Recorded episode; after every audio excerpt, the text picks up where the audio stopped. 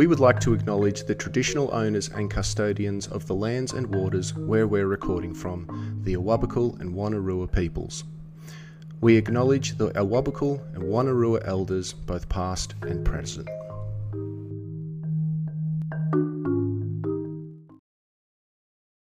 Full time is here. Johns. It's coming around. It's coming back. He's going to get it. Goal! Andrew Johns has hit it. Sedaris, Johns, Rudder. There and again. There's 20 seconds on the clock. Albert, he will play 21 metres away. Down the blind, Andrew Johns. Inside for Albert. Albert will score. Albert will score. Newcastle have won the grand final. Albert is over. Manly has been beaten by Newcastle Coming to you live from Awabakal and Wanarua lands, this is the Bay 53 Steel City podcast, part of the Sports Best Friends podcasting network and brought to you by our good friends A Plus Contracting and Poly Welding.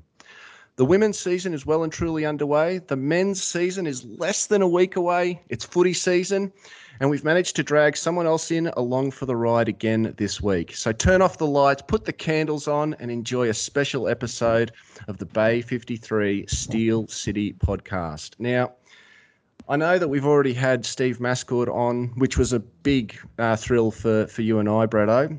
He's an A-lister in uh, rugby league circles, but I think we've got an A-plus lister here who's joining us today. I reckon he might just trump even Steve. We've managed to pull out the doyen of Knights podcasting, mate, the absolute OG. What a legend. A pioneer. He, um, I, I think, in a lot of ways, he certainly has uh, inspired you know a lot of the chat that we've had one of the reasons that we wanted to do it um, he's here he's ready he's willing he's waiting in the background we don't want to talk him up too much um, harry ramage thank you so much for joining us today Guys, I couldn't tell you how happy I am to be um, talking purely Knights Rugby League on a podcast again.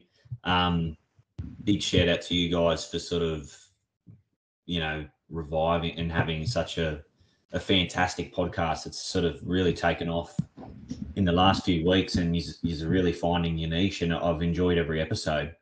I think um, I think I definitely speak for Bretto uh, on behalf of Bretto as well when I say, and, and can I say as well, you didn't you wouldn't have heard it, but we we've changed up our intro to this. I've I've gone back through the archives and I found the Steel City podcast Oh, uh, opening, me. and we're that's what that's what we've opened up. That's what we've opened up with today. But um, um, I think one of the thrills for us was sort of, and we don't want to get you know too much into patting each other on the back. We were, we were genuinely chuffed when um, when we did hear that you were a, a, a listener and um, you were very positive with what we were doing. Yeah, I mean, like as soon as I seen that you guys were sort of had something in the something in the workings, it was yeah, subscribe straight away, have it have it drop into the playlist. So it was not really ever a choice or a, any other thought of no, I won't. So yeah, really happy that you know got great nice content back in our lives, and we're like six days away from the first game as we record this. I, feel like we've, I feel like we've kind of cheated, but we've sort of chimed in as the Knights are good. Poor old Harry had to go through the dark days with his pod. We, we've sort of chimed in at the time. Now, That's so that's so true. There were man, there were some dark days in that the 2016 early early days were really hard. look before we do jump into it, Harry. I guess uh, you know since we've got you, it is a, it is a good. It is a good opportunity to revisit that just a little bit, and I don't want to sort of make too big a deal. But how did you, how did you handle that? 2016, you know, there's only there was ultimately only one win to talk mm. about for the season. How do you get yourself up each week to to review another Knights' performance as the losses started to pile up? I don't know. I think the more and more that I that it happened, it was like I started, you know, I kept watching the games purely, not even from a fan perspective. At some point, like I even like tried to put like a like a coaches or a or a front office hat on, you know, to some point to, you know, you're watching games by that point to see who can actually play and and and who can't, and and the results almost became irrelevant pretty quickly. Um, and yeah, that's a lot of it. And that's sort of how you sort of maintain the hope in those bad times. I mean, really, you're really looking at, oh, the Saifiti twins look like they've got a bit of promise about them, and, Mm. and and days like that, and then then you have like 62 nil days against Cronulla, and honestly, you Mm, you don't know if you can get off the canvas and watch a game a week later. But I mean, fan is derived from the word fanatic, and Mm. that's what keeps dr- drawing you back at the end of it all. So, but I mean, it was a lot of fun. Um, it was yeah, it was quite consuming the 2016 season as a whole. I want to I want to ask another question, and just before Bretto, I'll let you jump in as well after this. But um, I mean, back in the day when you were sort of first doing podcasting, know, that was several years. A, a lot sort of changed in that landscape. Then, have you? I mean, how do you sort of feel about it in the way um, you know rugby league fan made content has sort of uh, developed or changed in in those years from when you first started doing it to what you're seeing today? I've found that it's much more like to get the the correct gear for you know lack of a better term to get that is sort of more you know it's more readily available and like technology's come a long way and things like that you know to be able to record podcasts remotely and stuff like that Yeah. um, I sort of didn't have that capacity to do it unless I, you know, snuck into the Fox Sports recording studio and and dialed out, you know, which I did with Bretto a couple of times. Um, yeah, that's that's the big thing that you know you can hop on a Skype or a Zoom call and just record it. And if you've just got a decent microphone at home, you can actually put out a pretty decent podcast with minimal sort of um, you know expenditure that's sort of been the one thing that, I, that I've noticed with podcast wise. And I think as well, I think, um, yeah, like social media, it, like it's not just about having account. Like people are, you know, more or less just content creators these days. Like it's just taken on a life of its own. Mm. Yeah, I remember. Um, yeah, when we did a few of those those ones, Harry, and yeah, as you said, you dialed out from Fox Sports, and um, the sort of reality of it was that to me it was a bit of like, is this really something that can be done? You know, like I was like, oh wow, this is really fantastic. But now it's just like run of the mill. You can plug your microphone in your computer and yeah, get on as many Skype calls as you want to do, and yeah, get your content out, which which you know it makes it easy for everybody, but it also means the market's flooded with a million podcasts like us doing stupid stuff like this. they sort of call it the democratization of um, of content in a lot of ways because um, I don't want to you know sort of try to pretend to get too technical like I understand it overly, but once you improve the means of access. Uh, there's a lot more choice there, but it also allows for opportunities of content that you otherwise would have missed if not for the for that ability to get yourself out into the pop out into the um, population. Yeah, absolutely, and it's sort of really become a thing on YouTube with you know big sports like European soccer and stuff, where there's a lot of money to be made, and none of that would have happened without the, the way the technology has come about. Mm. Where yeah, just some guys in a you know in a very small studio with very limited budget can yeah put out content that makes them you know thousands of dollars a week on YouTube. Gentlemen, I um I want to sort of take a step back, just um, very briefly, before we sort of do get onto all things um, rugby league. Um, it's been an interesting week for uh, you know Australian sort of sport, but more specifically Australian cricket. Uh, over the past uh, few days, three fairly significant events have taken place. Um, um, the first one is really Australia's playing Test cricket or playing cricket um, for the first time in over two decades in in Pakistan. I think I think we're none for five um, in our first innings um, after Pakistan put a fairly uh, declared after their their first innings. Now that, that was a fairly positive note. But a sort of more somber note was then the passing uh, of Rod Marsh, aged 74. Um, I only found out recently he was the first Australian wicketkeeper to uh, get a, a Test century.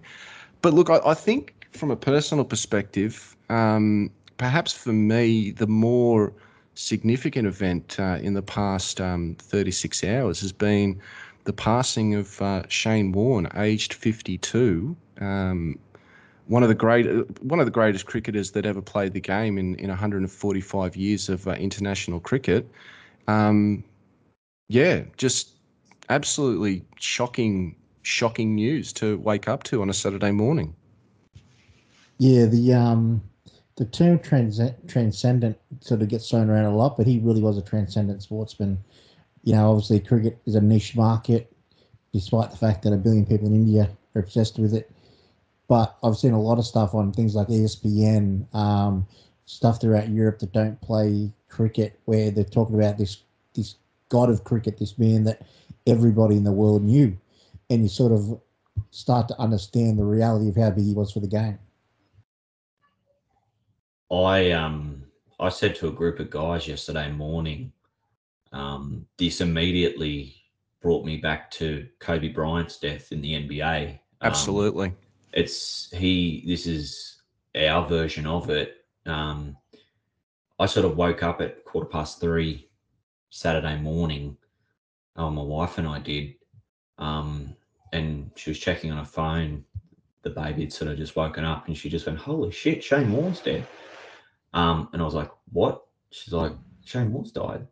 And then all of a sudden, her grandmother messaged her, and like she's the biggest Warney fan of all time, and like sh- she was inconsolable. It was like a family member had died. Um, yeah, it's 52 years old having a heart attack and just gone. Like it's it's unbelievable. It still doesn't actually sound re- real that Shane Warne is dead. Um, For me, he is the greatest all round package the game scene. Like there's no there's- Really? yes, there's no there's I mean there's there's not been a better bowler than Shane Warne. Yeah. Uh, even though he does sit second to Murali on the on the list. Shane Yeah, but you Warne- said bowler, not chucker. yeah. Shout out to all Um, of our Sri Lankan fans. I think a great Lauderella, but never got a never got that test hundred, but to average in the early twenties and have the most test runs without a century, um, is a good feather in his cap. And Shout out to Mark Richardson for taking that catch in Perth. and he was an elite slips fieldsman. Yeah, people Like, forget that. People forget that he was outstanding at first slip. I, yeah, I, I mean, people talk about Sobers being a, you know, the complete, but me, like,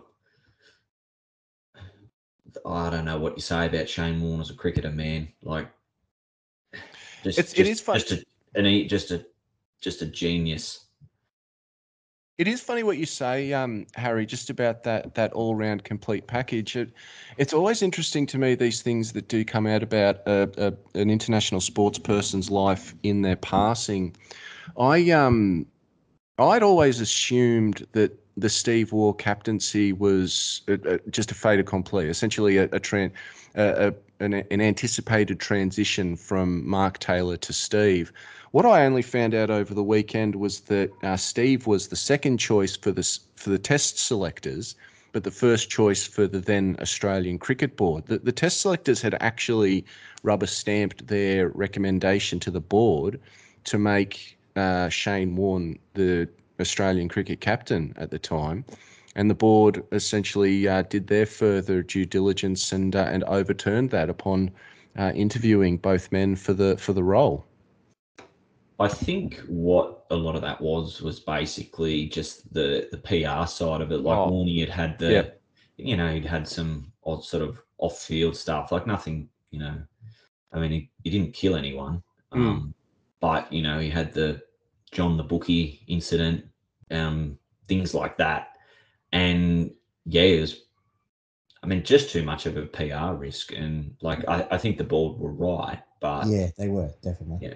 yeah, and it's just the way it it sort of had to be, kind of thing. I mean, from a pure cricket selection team wise, like the the it's one of those situations where both parties can be right. You know, the board were right to protect the image of the game, but the selectors were also right and probably acknowledging that he's probably the best skipper to lead the side, like on the field at least. Yeah, that's that's a big point. That's what people don't sort of think about. Shane was one of the smartest minds in the history of cricket. A lot of the stuff that his captains got credit for comes straight out of the back of Shane's head. I, He's- I certainly didn't appreciate just the genius of him as a as a tactical sort of uh, cricketer. I I I put my hand up and admit that. Gilly, Gilly tells the story of standing with Warney, like obviously a lot of times, uh, slipping wicketkeeper, and Gilly just saying that there's stuff that he didn't even think was possible about the game of cricket that Warney would tell him about, and they would then pass that on to on to Tugger and then on to on, on to Punter. You know, just stuff that the the common man, even you know, greats of Gilly standard, didn't even think about. And Warney's just like, oh no, we can do that. This this is how we'll get this bloke out and um, yeah, you sort of marvel at you know what sort of captain he could be. But yeah, the board made the right decision. He can't be the captain of Australia with with the stuff that was floating around in the background. Can I attempt to sort of make a, and this is a very very thin connection, but uh, a statue guy posted on his uh, Instagram feed at Joey is goat. Um, just in, That's a shit throwback. Yeah, yeah, yeah. In um, in passing or in a comment uh, uh, of Shane's passing, he said Shane Warne uh, was the Andrew Johns of of cricket. He, he was a winner. He was um, his own man, and uh, and he was the greatest. Um, fair comparison. I'll leave that to you, Harry. Because they both had their fail. They certainly both had their failings off the field. But when it came to being on the field, field, as you just said, they saw things that no one else would see, and and they wanted to drag their team to to victory, no matter what got in their way. I think in some ways that's probably accurate. Absolutely. Um, yeah, if you want to turn it to a, a Knights style thing, they um, yeah, similar traits where they were showmen. They were you get them on the right day, you just yeah, good. You're not stopping them. Um, mm. And they had the ability to, you know, the the ships rose with the tide around them. Yeah, you know, like that's that's yeah, no, and, and they were just winners. They, they were just winners. You know, they would just do whatever it took to win. They were just winners. Gentlemen, I, I know there's a lot. We'll, we'll, sort of wrap it up on on Warney's passing because um, he he really he, he was the greatest, and you, you could you actually could talk about him for hours on end. Um, I'm sort of going to put you both on the spot a little bit. I mean, there are too many to pick from, but just as it comes to mind, your favourite um, on-field Shane Warne moment. Um, mine would probably be uh, the South African tour when he had Cullinan all over the shop.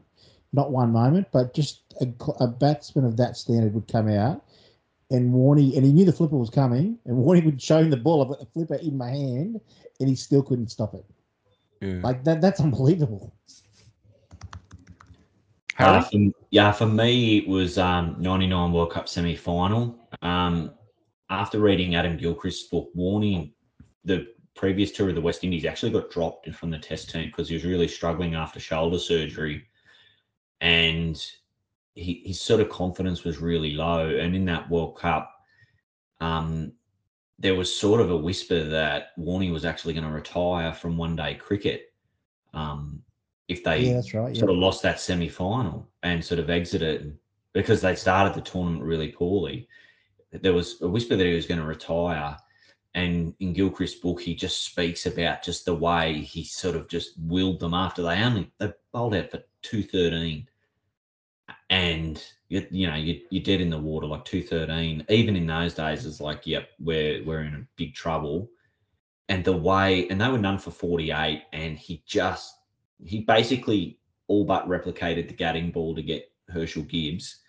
Um, and just watch his celebration after it. He's just screaming, "Come on, come yeah. on!" Yeah. And then he gets Gary Kirsten really quickly after that, and yeah, it's just one of the great limited overs spells. And he that was an example of he just wasn't letting them lose the game. They didn't win the game, but they didn't lose the game either on a technicality. But it was mm. just mate, that was just him at his him at his best. It's kind of forgotten about him in one day cricket. The amount of times that Australia would be in trouble, you know, we'd make yeah, 220, 230, and the, the, the chase would be two for 150.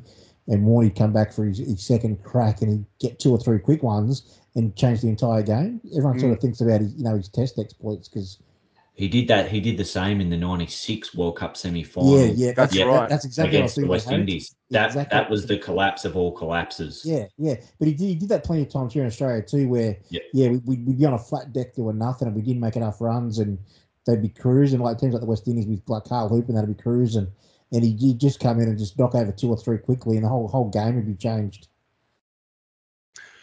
Um, I think for me, it, I, I actually just can't go past the ball of the century. I think um, I think that is uh, just quintessential Warne. Um, it was uh, also the, probably the Richards commentating. Oh, it, it, like there's the, it's it's almost the perfect sporting clip. Um, you know, the first delivery, the first delivery in Test cricket in England, um, the delivery itself, and as someone said on Twitter to me, they sort of said everybody talks about the spin. Uh, the spin comes after the, the, the swerve of the ball in the yeah, air. Yeah, it, it's, it's one from half a foot outside off to a pitched outside leg. Yeah. So and before um, it even hit the deck, like that's incredible. Yeah, and I, I just think that was that was, and you know to, to Warne's credit, he actually used to talk about that ball afterwards, and he and he, he's sort of well known for his uh, self confidence, uh, and he put his hand up and say that that ball was an absolute fluke. He said, I, I just all I wanted to do was just go out there and just rip it as hard as I could and just land it in a good area and see what happens. He said, I, I didn't intend to do that. It just paid off for me. And and I sort of think that in in and of itself is is just Warne to a T, where he'd try something and great sportsmen, those things pay off for the, for them. Eh, but even the fact that he wanted to rip it as hard as he could, most guys would just want to would bowl an arm ball and just make sure it hits the deck. Yeah, yeah. You know? So um, look, you know, uh, Shane Warne, we um, yeah, it's it's it's truly a, a, a loss in the in the Australian sporting landscape, and um, obviously we we we wish um, his family all the best in best in what is uh, absolutely a um, a truly uh, difficult time. Gents, um, the Knights have an NRLW team we are recording this post match uh, in our um, round two game after our round two game against the Broncos. We've suffered a 28 to 10 loss. We're 0 from 2. Uh, yeah, but we are well and truly uh, in, in into the uh, NRLW season. How are we going? Where are we going from here? Um, I think the girls have shown really positive signs. Two of the sides, obviously the Broncos They've only had one defeat in the entire competition history. Um, and Parramatta is, are a star-studded team. You know, they, they've recruited really well, full of uh, New South Wales Origin players, Jillaroos. There's a few Kiwi Ferns as well. Like they're they're a star-studded team, and we we probably should have beat them in the end. Um, yeah, the talk of us being, you know, sort of well off the pace is um, not proven to be reality. The girls are, are, are looking like they're going to have. At least going to pitch one win for the season. I um, I've watched both games. Uh, yeah, I, am with you, Brett. I think there's a bit of promise. Um, they just keep keep remaining positive. Um, uh, yeah, like there's there's enough talent in that side. Um, you know, they've probably got a few issues in their spine, um, but they're very physical um, and super competitive. Like they've got a good good pack of forwards, I reckon. Um, and the more and more they play together, the the handling errors will cut down as well, which in the which in the rain down in Wollongong really certainly hurt them. And they were really in that game against Parramatta, and in a lot of ways, yeah, should should have got the win at home. Um, yeah, the, yeah, they're far from disgracing themselves so far in the competition. Which a lot of the talk before the comp was they're going to be the easy beats. Well, I, I think it's like the original Knights. You, you you know you've been in a game with them. You, they might not be on the right end of the scoreline, but you're going to know you've been in a contest with those girls. All, all the big hits in today's game were all from the Knights. Every every sort of good shot was put on by us. You know, and against a pack like Brisbane, you know that's that's a real sort of feather in your cap. So we'll we'll we'll we'll go over the uh, the Eels game uh, in a fair amount of detail. I, I, was lucky enough to be at the game last weekend. Um, I think as a, just a general statement, and this follows on from what we said about the Indigenous All Stars weekend, women's rugby league is just an absolutely outstanding spectacle to watch. It it, it really doesn't lose much in terms of um, a great game to watch compared to to the men's product. I compare it to um, women's basketball. Like I really enjoy women's basketball because it's a very basic form of the game. It's how the game is designed to be played, and I see women's rugby league exactly the same thing. Um, you know, it's not all about pure size and athletic skill.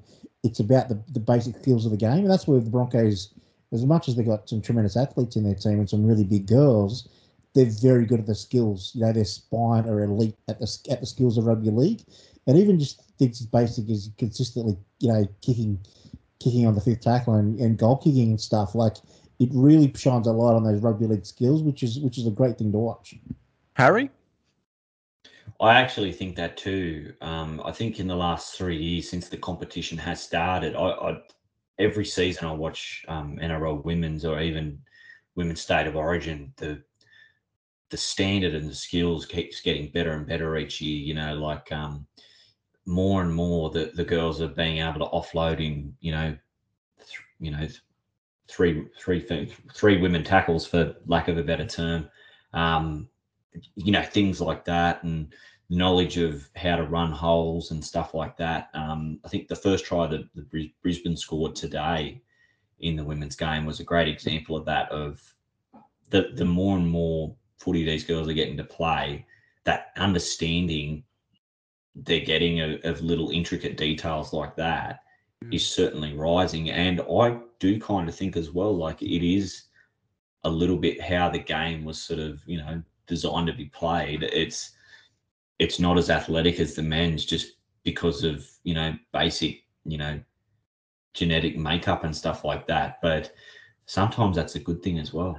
Like you know, you had the um, you had Nuwasala for the Knights last week. Like she's got the ball in hands, attacking the line and pointing at defenders in the lines, like she's like 1987 Cliff Lyons. Um, and that's sometimes how footy's meant to be played. It's, I was actually the, the first try the Knights scored today. Um, looked like a simple crash play, but if you get a chance, watch the replay, and it's actually Rhoda Half has got a really good sleight of hand. She actually makes the entire defensive line think she's going to the girl on the right while the um, the try scorer comes underneath her. And it's sort of, you know, most people would notice it, but it's a really, really skillful sleight of hand. And um, and it's those little skills that the women sort of seem to be able to uh, grasp. But once they sort of become more professional and more time in the game, it'll just grow. We um we started with a bang against the Eels. Uh, Romy uh, Teitzel went over early for the for the first try for the NRLW Knights. Um, I mean, I think in the back of my mind, I'd sort of hoped that that would be the first of many to come that day. It really didn't work out that way. The, the game itself turned into more of a sort of grind and then us riding our luck against the Eels. I think they had about five tries either disallowed or bombed uh, in the first half. But, you know, we sort of. Um, we sort of made our made, our own luck, and um, we held on to. Um, we, we sort of tried to graft out those chances, um, but we just yeah we just we just couldn't get the job done in the end. I, I, the the only other thing I want to say, I'll, I'll, let you boys have a thought about this is. Um, I think from a very critical perspective, I thought Romy overplayed her hand a little bit, particularly in the second half last week there were a lot of those fifth tackle options where we were getting tackled with the ball. And, and I don't know if that was a, a planned tactic, but when you're sort of chasing a win towards the end, we probably needed something a little bit um, a little bit more with just a bit more variety. I think today's game sort of proved we actually don't have a legitimate fifth tackle kicker. We really struggled today to kick the ball more than 20 metres in the wind. So I would not be surprised if that running the ball was a genuine tactic last week.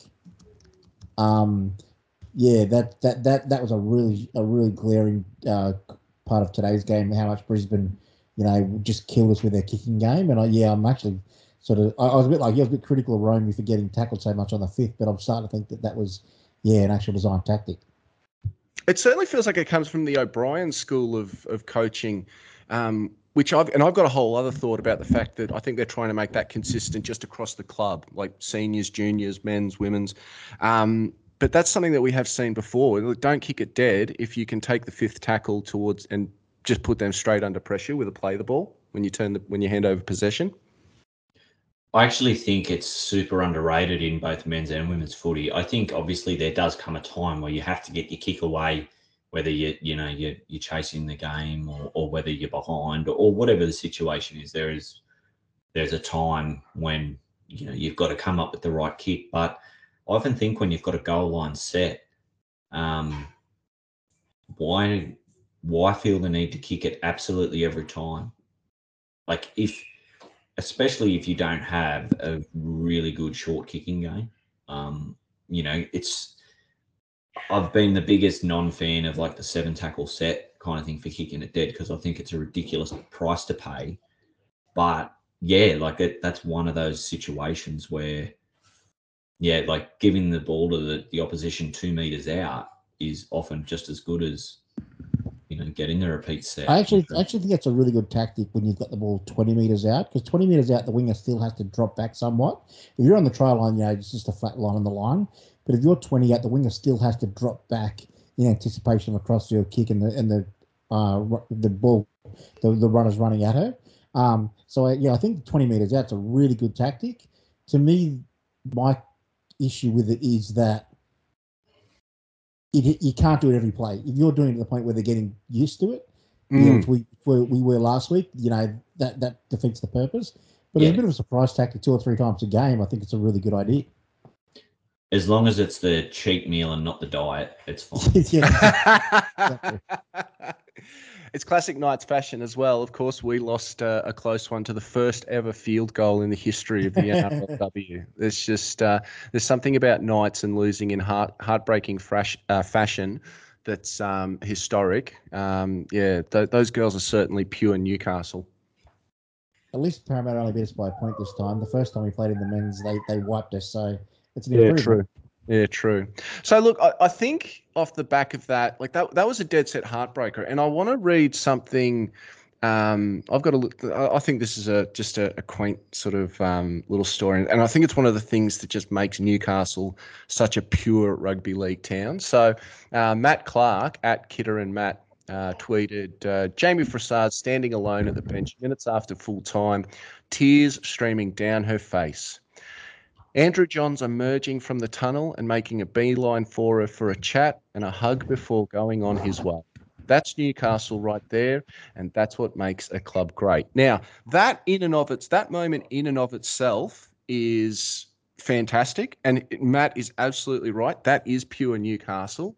But I actually uh, took a screenshot of that and I sent that on to Jayme. And this is what's even more Newcastle is that one of our full time players responded to me and uh, she said something along the lines of, ha ha ha, that's too funny. I don't know about tears streaming down my face, but I certainly did appreciate it. And that I just thought, well, that that's fantastic. Like she didn't have to respond. Uh, she could have said anything, but the fact that one of the greatest players of all time sort of went out onto the field and you know that, that that's that's the community spirit that is the Newcastle Knights uh, rugby league club.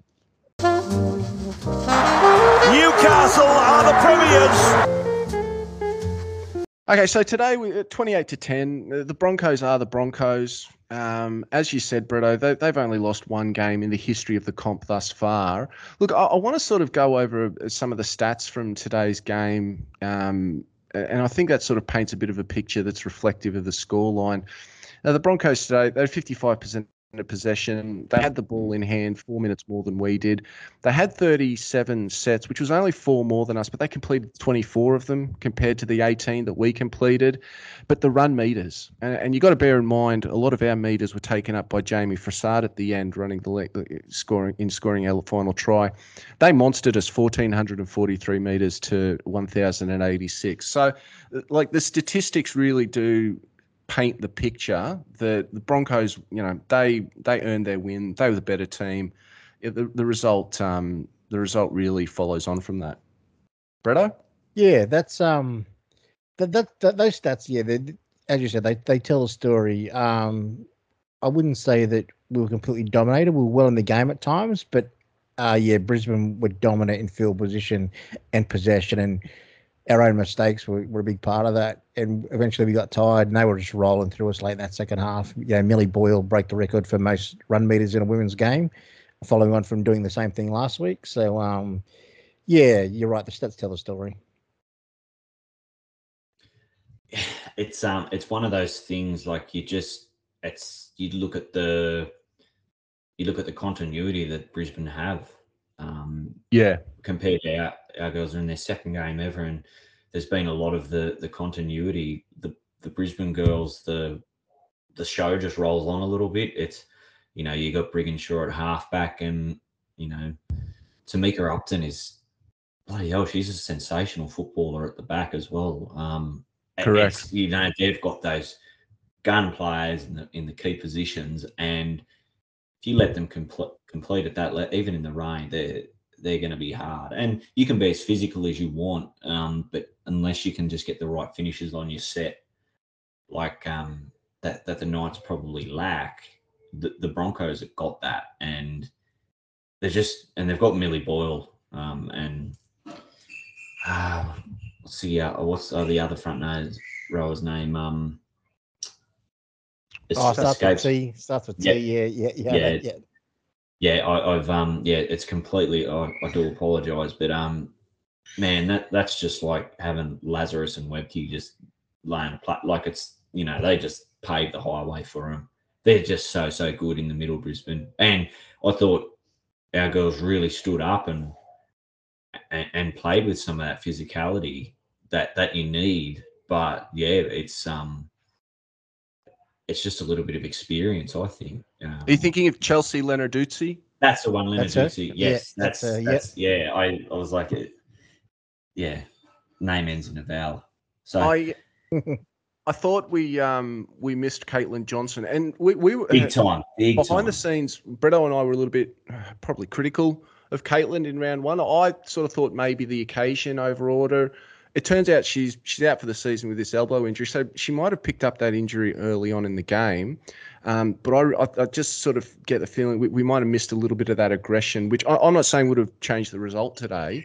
Um, but you know that big front rower enfor- enforcer, um, Matua Federica came in and, and, and did a, a, a very passable job today. But yeah, I, I thought we missed Caitlan.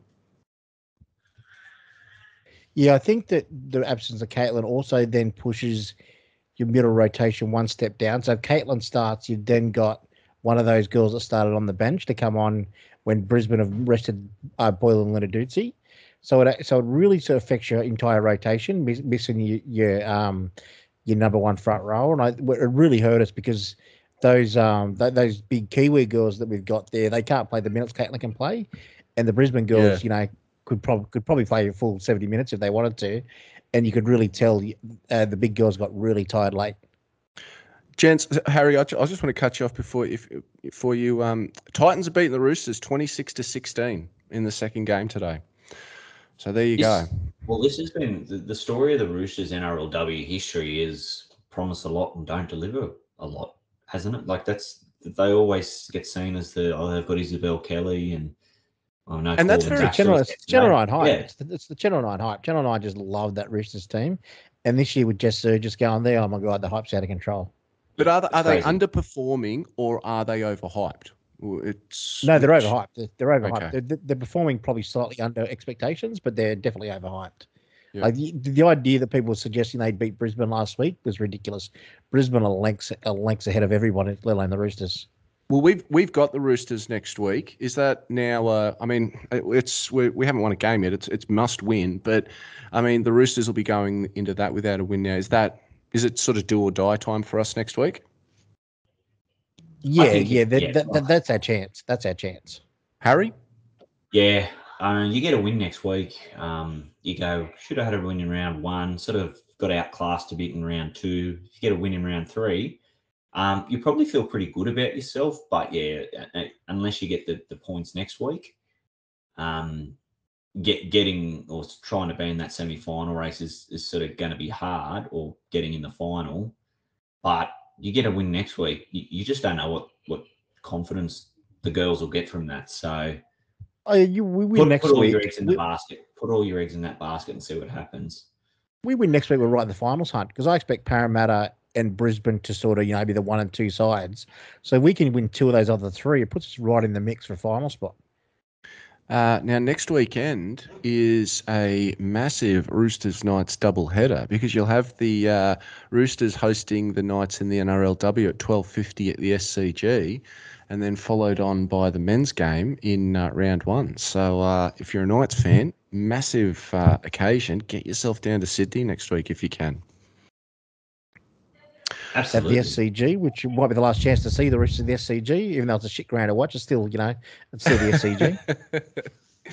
now, um, but since the last time Bretto and I recorded, and it's a great opportunity to get your thoughts on the game, uh, we uh, we had a loss to the Melbourne Storm in our last trial game for the year, which in all things Newcastle is just you know sky's falling down. We're not good enough. We, we can't beat the Storm even in a trial. Um, but yeah, we, we came out of it unscathed. Uh, gentlemen, how, how are the boys looking going into round one? I actually thought it was a great loss. Normally, in years gone past, when the Knights have played in trial games, specifically in Maitland, they've really just not played well. And, you know, a lot of fans have had a bad taste in their mouth about the season to come. Mm. And then in round one, we've won. So trying to make too much of a, a trial game is, you know, that's for fools, but we're going to do it anyway. Um, yeah. I really, really liked a lot of what we were trying to do in attack. Um, Talk me through. Looks, Talk me through yeah. that, Harry. When, when, you say our attack, because that's probably the most criticised element of the Newcastle Knights at the moment. What what was it about it that you really liked? What what? Well, I liked it. I liked that Clifford is really looking to run the football. It's an. It's always been like the the underrated aspect of his game. Everyone just thinks he's oh Jake the Boot Clifford he's got more to his arsenal, especially when he's on the right hand side of the field, which it, it, looks like he's doing more and more of with Adam Clune over on the left.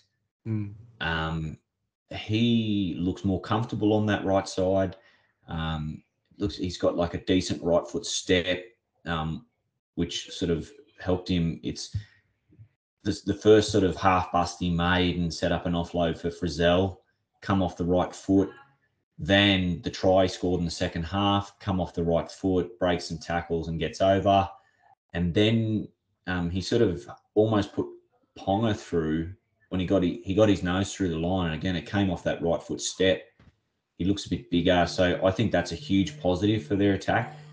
Looks they're playing a bit flatter at different stages where last year they it was very one out and everyone was standing back waiting for the next run, waiting for the next ruck. So if an offload came, it was an ineffective offload anyway because they were so far back they couldn't really capitalize. Whereas now I think they're actually sort of more positioned to capitalize on offloads, especially if you know on yardage sets and stuff like that. If, if the likes of Clifford and that sort of sniff around the ball, and you're always going to have Ponga sniffing around the ball.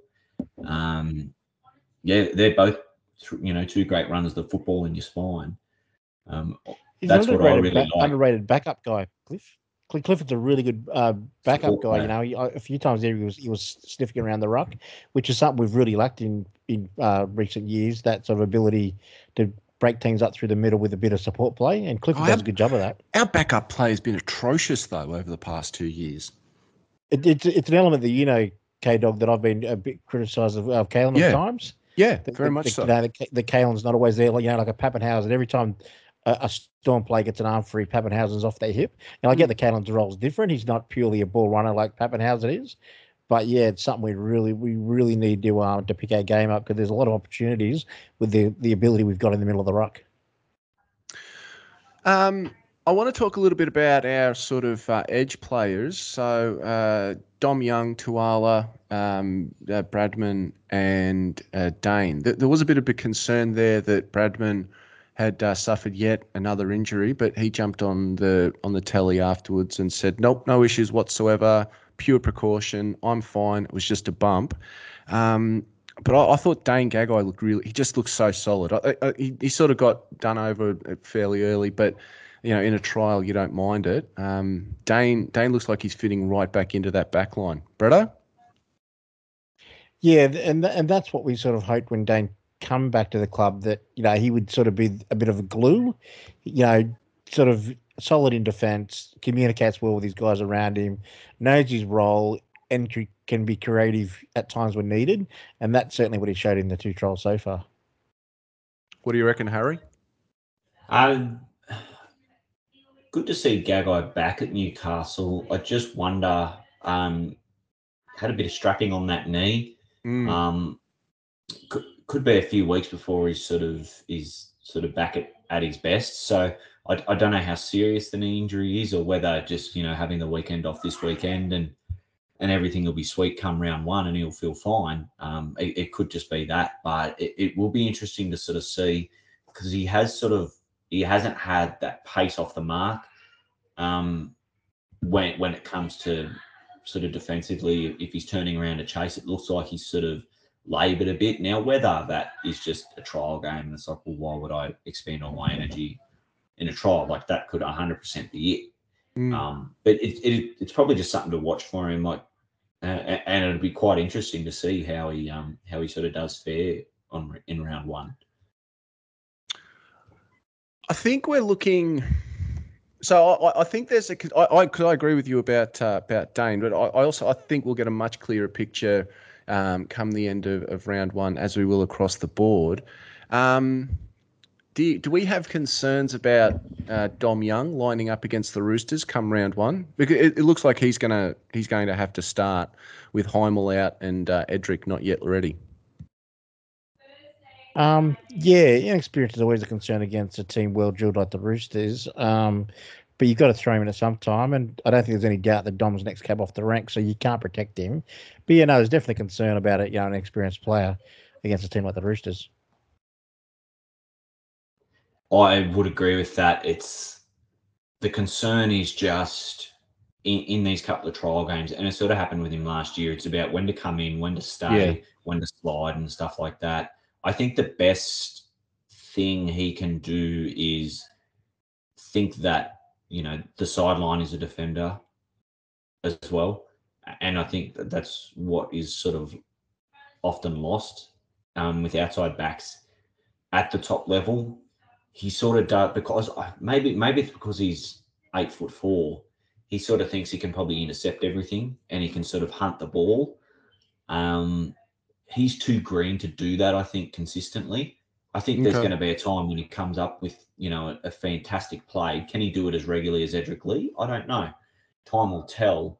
Um, it's just that decision making and you know can he adjust laterally quick enough to that fast movement that the Roosters have through their back line? That's going to be super interesting to see. But like carting the ball up out of yardage, got no dramas with that. Um, and he's he's a talent. It's just it's just that you know that that last step for for all outside backs is when do I come in? When do I stay? Like when do you know when do I call my mates to come out? All those little things if he would you put him on the right? Would you put him on the right wing, Harry? So yeah, that, I was just going to ask that. Yeah, thoughts? If you put him on the right wing, um, yeah, quite possibly because the Roosters love going to their right, don't they? Um, but yeah, that's the thing exactly is, right. Well, it's got the, that's the Daniel Tupou mark, matchup, isn't it? So, yeah. Yeah, yeah. I think you you might nearly have to because what you are you going to put Tuala on that other wing. Like uh, you know that that's a, yeah. That's I, like, a, I like, a, I like clear, next to best. I like that too. Um, whether yeah, I think that change probably does have to happen now that you take in the yeah. factor as well. And the one yeah. thing that Tupou is real, apart from being really good in the air, is Tupou hugs the sideline in attack. Like he is, he plays, he plays with every inch that he has. So, yeah. um, you got to defend accordingly. And and I know that Sam Walker's going to try and throw a Harbour Bridge pass, and and one and it might be on to come up and try and steal it. But I think for the majority of the time, I think just just hug the sideline. Um, don't don't get too aggressive. Is what I think might. Yeah, I, I, I, can see Sam Walker's eyes light up. You know when he thinks of Dom Young there, just looping that pass over his head consistently. So can I just? So is, is Sam Walker? Uh, confirmed starter. How did he pull up after the the Tigers trial? There's no concerns there for his his fitness. Last I saw, he was certain to play. Okay, all right.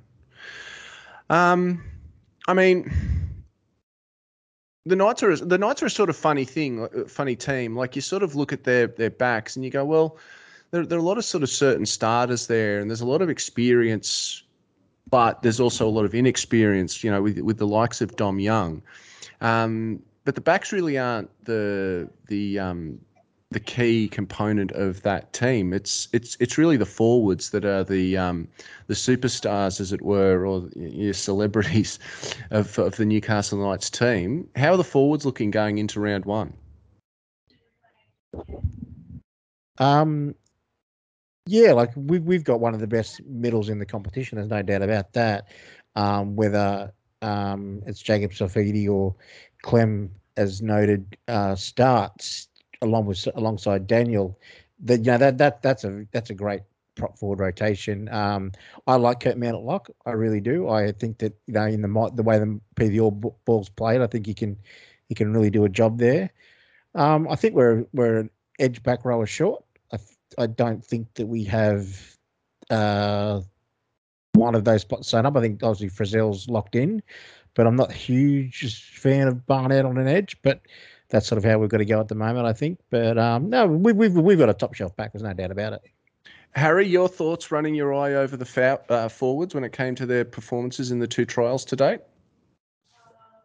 Um, I've been thinking about this, and normally I just oh, we're going to play the Roosters and we're going to get spanked, but what I I keep thinking is Hargreaves always looks washed in the first round of every season. Um, he takes like five or six weeks to sort of round into form.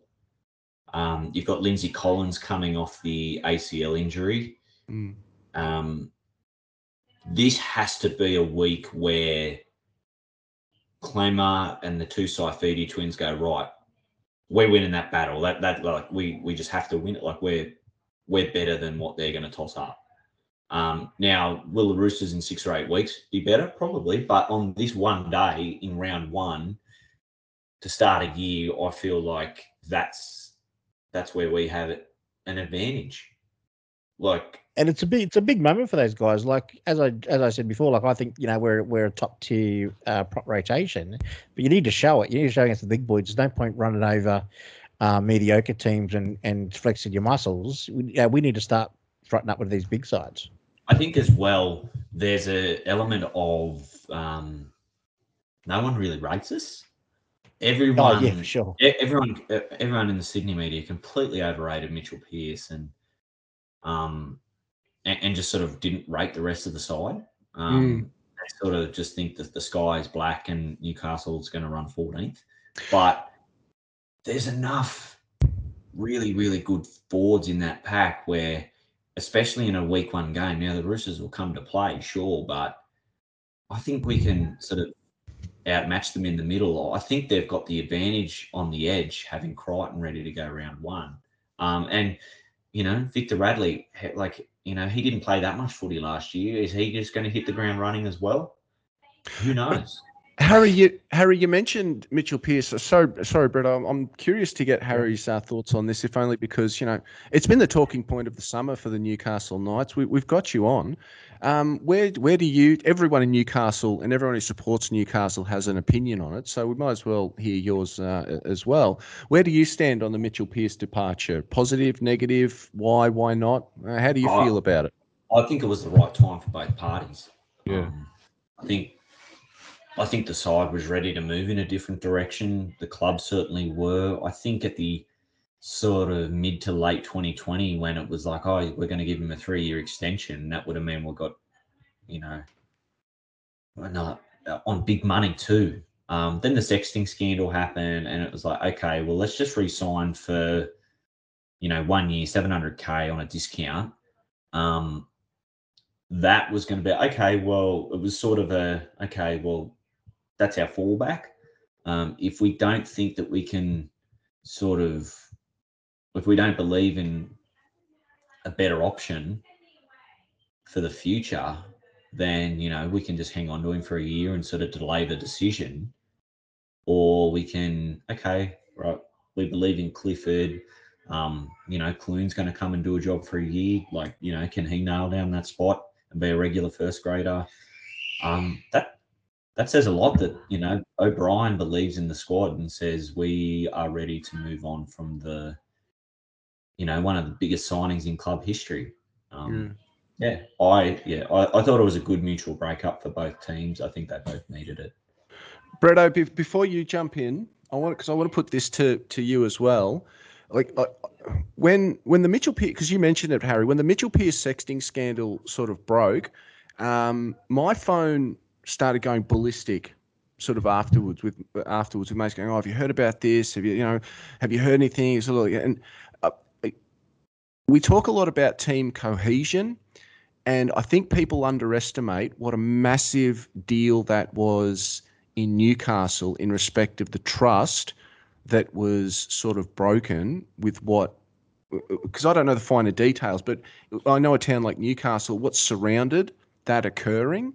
And I said at the time, Newcastle being the place that is as close as we are and as close knit as that team is, going, I was, first of all, I, I, I wasn't sure if he was even going to play for us last year. He did, but I was adamant he will not be at the Newcastle Knights for season 2022, and it will be off the back of that. And um, whether you know coincidence or the events sort of correlate with one another, I think that was a turning point though for Mitchell Pearce in Newcastle in terms of his place in the town, his place in the team, and his place at the club, because he really did sort of lose so much trust with with what happened around that and within the team. Yeah, and the other element too is the fact that the lady involved is close with uh, players as well. Like you know, there's a lot of hurt in that. You know, there's a lot of turmoil between players and their partners because their partners were friends with this particular young lady. Like it was a massive thing surrounding the club. It wasn't just Mitchell's done something stupid and, and made the club look bad. Like there was real personal elements to it. And I think that that bubbled under the surface the entire year last year.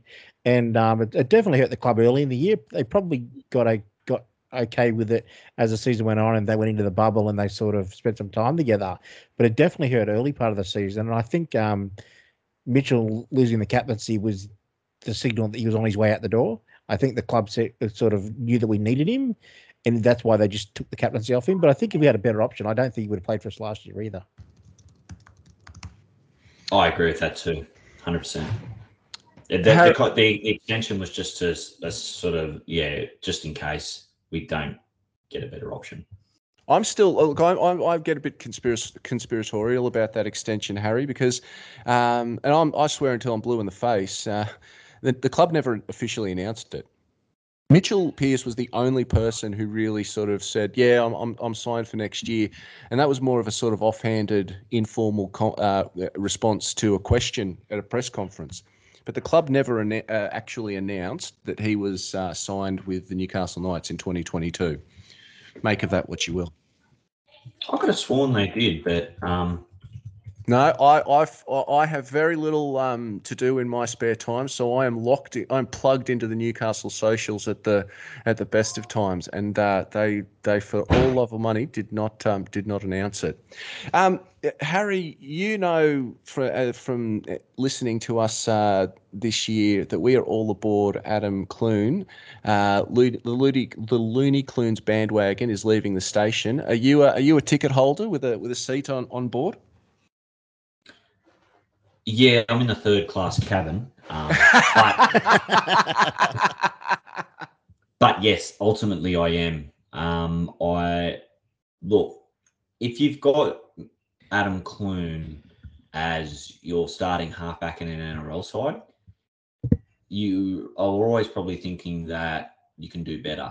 But at the same time, there is just not a lot of really, really top line halfbacks in the NRL, he's coming in on a pretty reasonable deal. Like he's not going to cost much money, um, and a chance to prove himself. And it sounds like the preseason he's blown the coach away. Um, has had some nice moments in the trials, and, and it looks like it's going to be reasonably successful. I think because oh, like Clune could play outstandingly well um, all season, but unless unless Ponga has a big year, like the Knights don't sniff anything remotely close to preliminary final berth. Do you know what I mean? Like, yeah, he, he's gonna do his job. Yep. But yeah, like, and and that's and yeah, and oh, yeah, I've got every confidence that he will. The, the, role. Exactly. That's kind of that's oh, kind yeah. of the role for Adam. You know, yeah. like you, you you don't need four out of four guns in your spine. You know, we, have got what we all think is a very good six. We've also got an elite one normally we'd have Brailey, who all thinks a top tier nine. The seven only ever only needs to be solid, do his job. And in a salary cap league, when you've got a guy that's a genuine first grader, who I think Clune will prove he is, on you know two hundred fifty thousand dollars, you know that's great business. He's not going to take us to a premiership, but he's certainly going to get enough of the job done that if KP and Clifford pay to where we think they can play, he's not going to hold us back. I want to talk a little bit about just what you said in terms of the lack of depth in in halfbacks in the current um, sort of market slash league, Harry, um, because we Bretto and I actually sort of um, had a listen to you on the the NRL Boom Rookies before we um, before we were recording today, um, and I wanted to talk to. I actually wanted to sort of raise with you. There was something that I was thinking while you were talking about, you know, the, the lack of depth in halfbacks and halfbacks in the modern era. Yeah great teams historically don't build their game plan around the most dominant position in the league at the time. They build successful game plans around their best player. Now, I actually want to use the Andrew Johns, Danny Buderus example. When, Joey and Andrew were playing, oh, sorry, correction. When when Joey and Danny were playing for us um, together in the early 2000s, uh, best half, we had the best halfback and, and the best hooker in the comp. But the and the hooker had sort of started to take on that role as your sort of key playmaker or you know that fulcrum of the attack.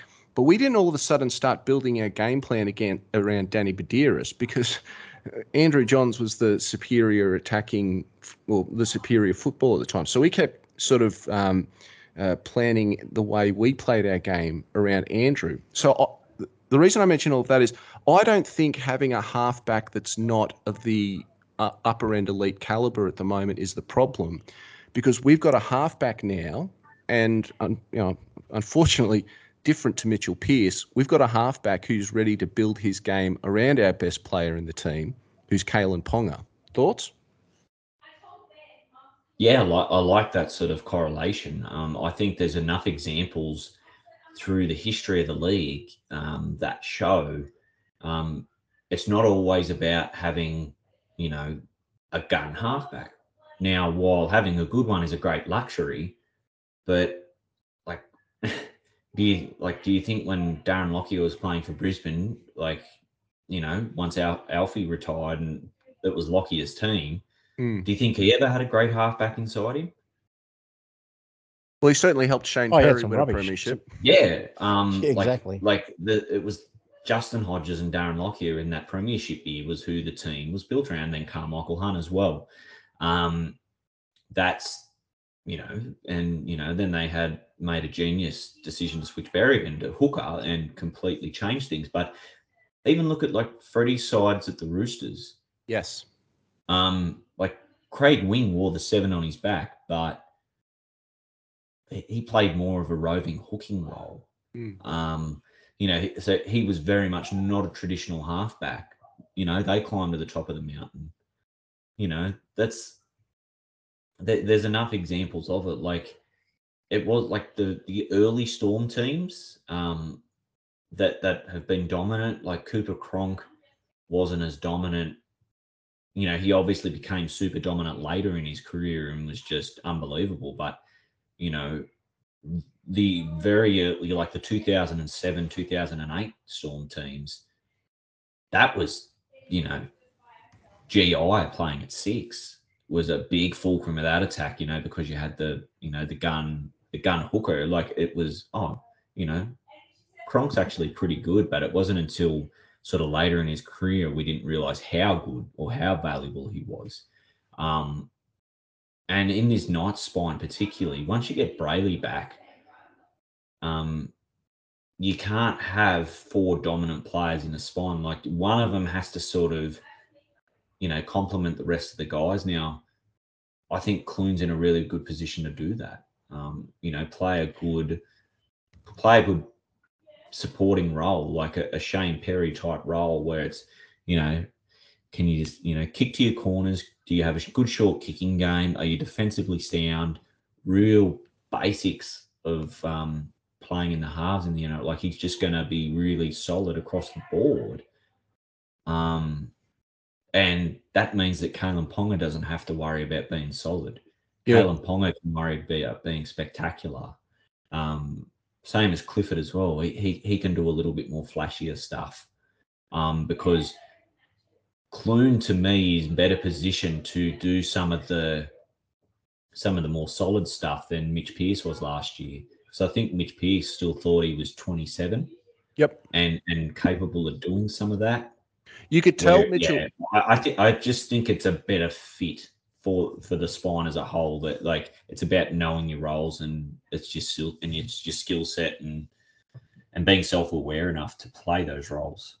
You could tell Mitchell still thought that he was in his mid twenties. The way he wanted to take on the line, like when we were attacking in this inside ten, he was trying to break the line to to score the try, like barge through like Andrew Johns might have, or like he, he was doing when he was playing for the Roosters. And you're like, mate, you, you just don't have that pace anymore. You're not that Yeah. halfback yeah, you, anymore. he'd, he'd throw the big step and go nowhere with it, you know, and you sort of look like Mitchell. Um, just a point I want to bring about in playing your role. I bet, um, remember how um, good we looked when Blake Green first come to the club? Mm. Yes. You know, like an, an absolute journeyman, well past it, but he just played the role that we needed him to play, and how free free Kalyn looked for those few weeks before he'd done his knee. Like, um, we we look like a different side in attack because Kalyn had no responsibility in terms of running the team. Kalyn was just Kalyn, and that and that's what we want out of Clune. Bretto, before we sort of um, kick on to to meatier sort of subjects that have been happening with the with the Knights throughout the week, um, I'll give the final the final say to you. Your thought your thoughts on the trial form leading into the season proper. Um, nothing spectacular. There's nothing where you hang your hat on it and go, oh, you know, we're, we're going to be a top four team this year. But it's everything you wanted to see. The defense was really good, especially by the young guys in that second half against the Bulldogs. It was really good. Yeah, there was good signs in defense against Melbourne too. They had a lot of ball and and we held them out for quite a while. They sort of resorted to a couple of tries from kicks. Um, as Harry just pointed out, the attack, you know, certainly showed some new structure and some new shape that is exciting. But no, I, th- I think all in all, the trials would be considered solid but not spectacular. I'm no expert. I just love the game. But more than that, I love the community. If you're a fan of rugby league or the NRL, you'll love Big T's Tees. Unique, affordable, and made for fans. Find a link to the online store in the show notes below. You'd look good in one of Big T's tees. Boys, it's never a quiet week for Newcastle, um, particularly in Newcastle itself. But um, Harry, you're sort of um, you're sort of uh, outside of that bubble. But even you're hammered left, right, and centre in terms of uh, goings on uh, with all things Newcastle Knights. Barry Toohey is uh, probably work. I think working harder in retirement than he did um, when he was uh, a, a beat journalist for the Newcastle Herald, and he's come out with some um, some fairly big um, big uh, nuggets of information in in his latest uh, Toohey's News Newcastle Herald over the weekend. You know what I find funny? I yeah, always right.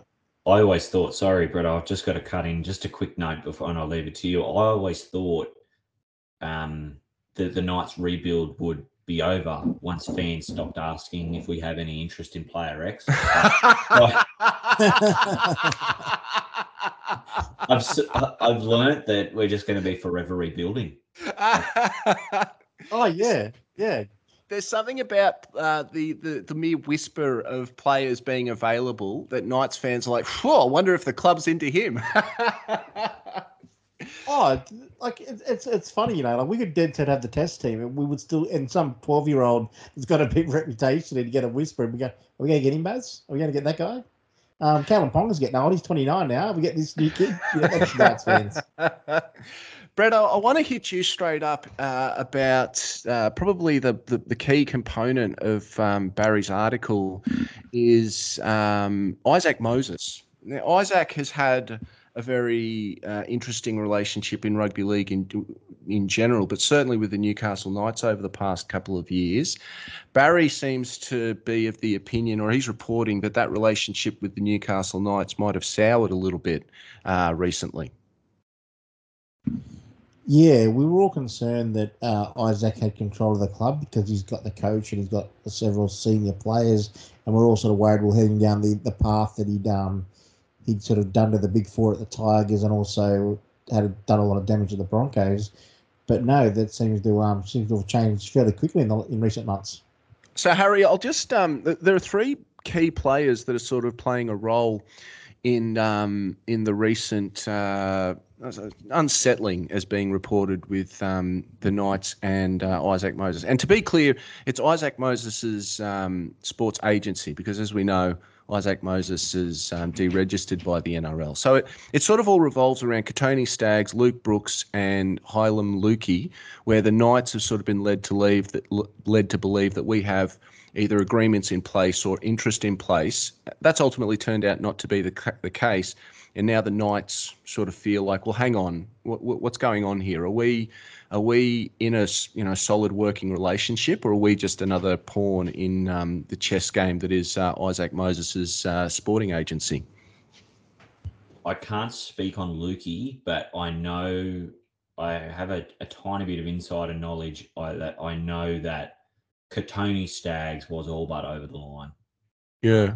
Yep, we were unbelievably close to having him. Like basically agreed to terms and for whatever reason just fell through at the last minute and um yeah, it just you know th- those things happened in um, player transactions sometimes. But yeah, I I guess that's why we've got Dane Gagai now. I guess the you know Staggs was probably the first choice. They had him, and then they had to sort of look at what else they could do. So interesting so, to sort of see that that working relationship sort of changing. I mean,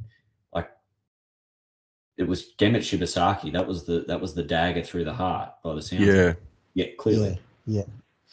Yeah. yeah the um the Luki one is that he's another Moses client. Um and the club was led to believe that he was done. They um, agreed to terms it was just a matter of working out fine details and whether he was going to try and get here this year or not.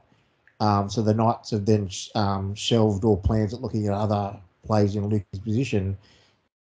Last, yeah, the Cowboys with an offer and Luki stayed, so it looks very much how Moses was using us to leverage the Cowboys because Luki wanted to stay there, um, which then hurt us because we're now left with a fair bit of salary cap space and we're looking very thin on the edge, and that's certainly, um, yeah, giving the the shits. Is this a blessing in disguise? In a lot of ways because uh, as we've said one of the concerns was that well this one particular person was probably having too much say in respect of what was happening with our playing roster with our coaches um, is this an opportunity for the knights to uh, regenerate as it were in terms of uh, the way we handle our roster, the way we handle um, hiring, staffing. Uh, is this an opportunity? I think it leaves us flexible. Brett, would you agree with that? Yeah, yeah, ab- absolutely. You know, and that that's exactly right, Harry. It's the flexibility. You can't be tied to one agency. You can't be tied to certain elements. Or you know, you, you, you it's too narrow. Like rugby league is such a worldwide game in terms of where you need to scout now to, to get players especially you know the Pacifica and and uh, also into the UK and stuff. Like you, you can't limit yourself. And it really, that's what worried me. It wasn't the Isaac Moses stuff in terms of the fact that he's just not a very particularly nice person. It was the fact that we seem to be limiting ourselves to Isaac, Isaac Moses clients, and that yeah, that's how we end up with guys like Shibasaki. Um, I, look, I, I think I think in terms of I, I don't really know much about what what Isaac Moses does or doesn't do uh, in the background. I think from my perspective, all I'm really interested in is the success of the Newcastle Knights. Like I want us to have a team and a coaching staff in place that are going to win a premiership at the end of the day. So um, whatever is going on in the background, if we have more autonomy in terms of the way we manage our roster, in the way that we go about making sure that the 17 players in the men's and women's team that take the field each weekend are going to get us towards uh, winning a trophy, then I'm sort of uh, I'm comfortable with what the what the club decides to do. Harry, K Dog.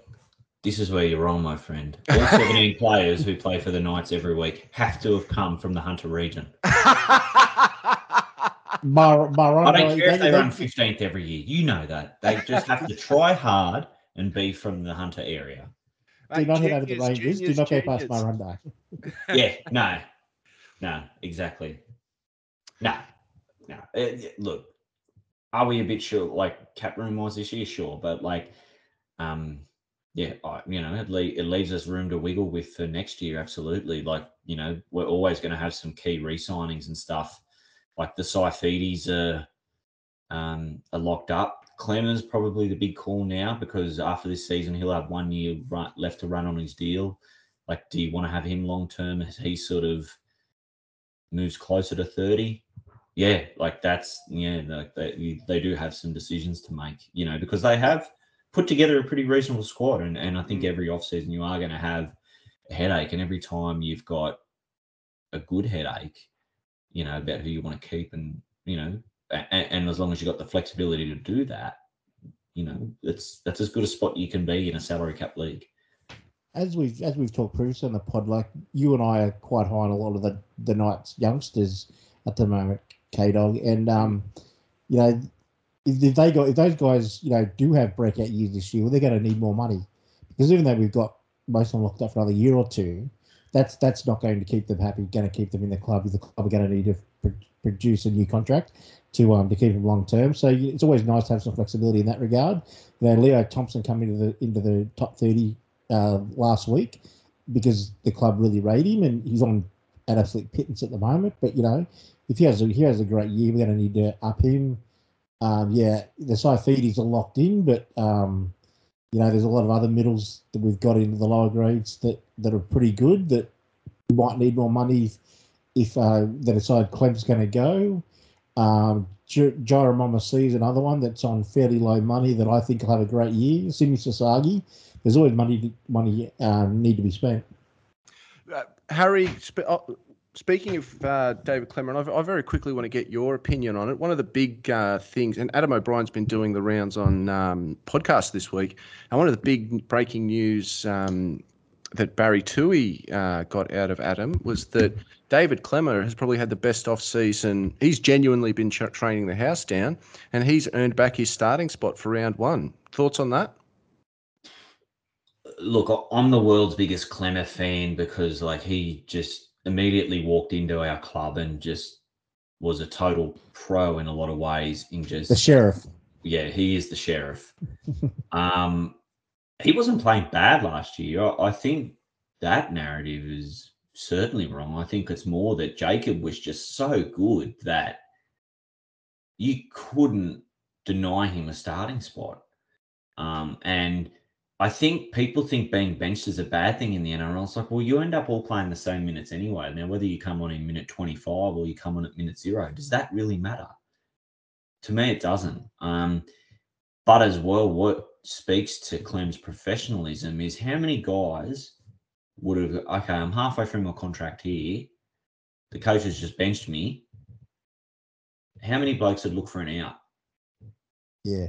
Every Yeah. club, every club has a couple that go would kick stones, and then they they they'd be at a new club the next week.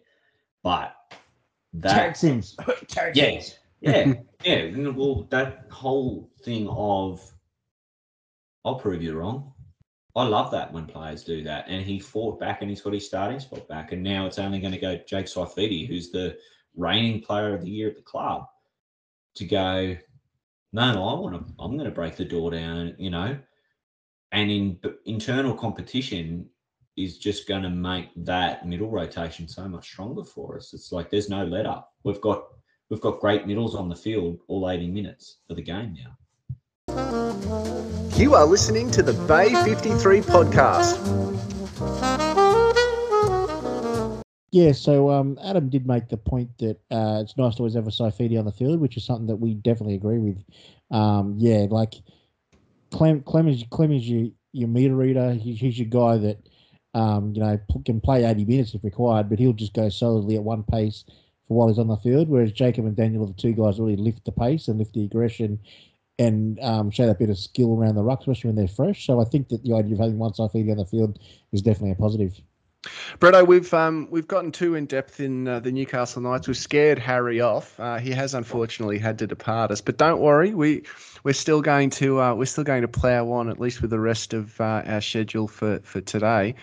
Bretto, um, Adam O'Brien has been hammering the uh, the podcast this week. First of all, with the Knights HQ um, podcast with Frank Barrett, but then um, as we said before, he, he jumped on uh, Barry Toohey's podcast and uh, and gave the exclusive about David Klemmer. Um, Adam is um, he's working the media hard this week in preparation for round one. Yeah, he is. Um, he, I don't know. It doesn't seem to me like he's a coach that is really confident in his um in his club at the moment. He just, you know, he, he wasn't over the top. He wasn't talking up and saying to win premierships, but he was just he seemed really happy with where the the club was going, how his squad was shaping up. You know, really, really, really high on his staff that they've hired this year. Mm. I think that he's he's realised that that um what you have around you is important as anything. Mm. Um, yeah, no, he he was he was really really confident. Um, and it's hard not to be with him. You know, he I, I did take note that he said that um he to me to him the first step is getting a home final, which I think we agree with. Yeah, that's the first step for, for us is to, to get a home final. And um, yeah, no, that that was a really really good uh, good interview on both those podcasts.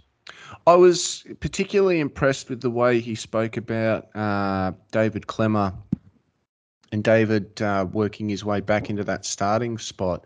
It's as you said um, just previously, giving opportunities to other players at the expense of certain players. Well, it's, not a criticism of the player who misses out.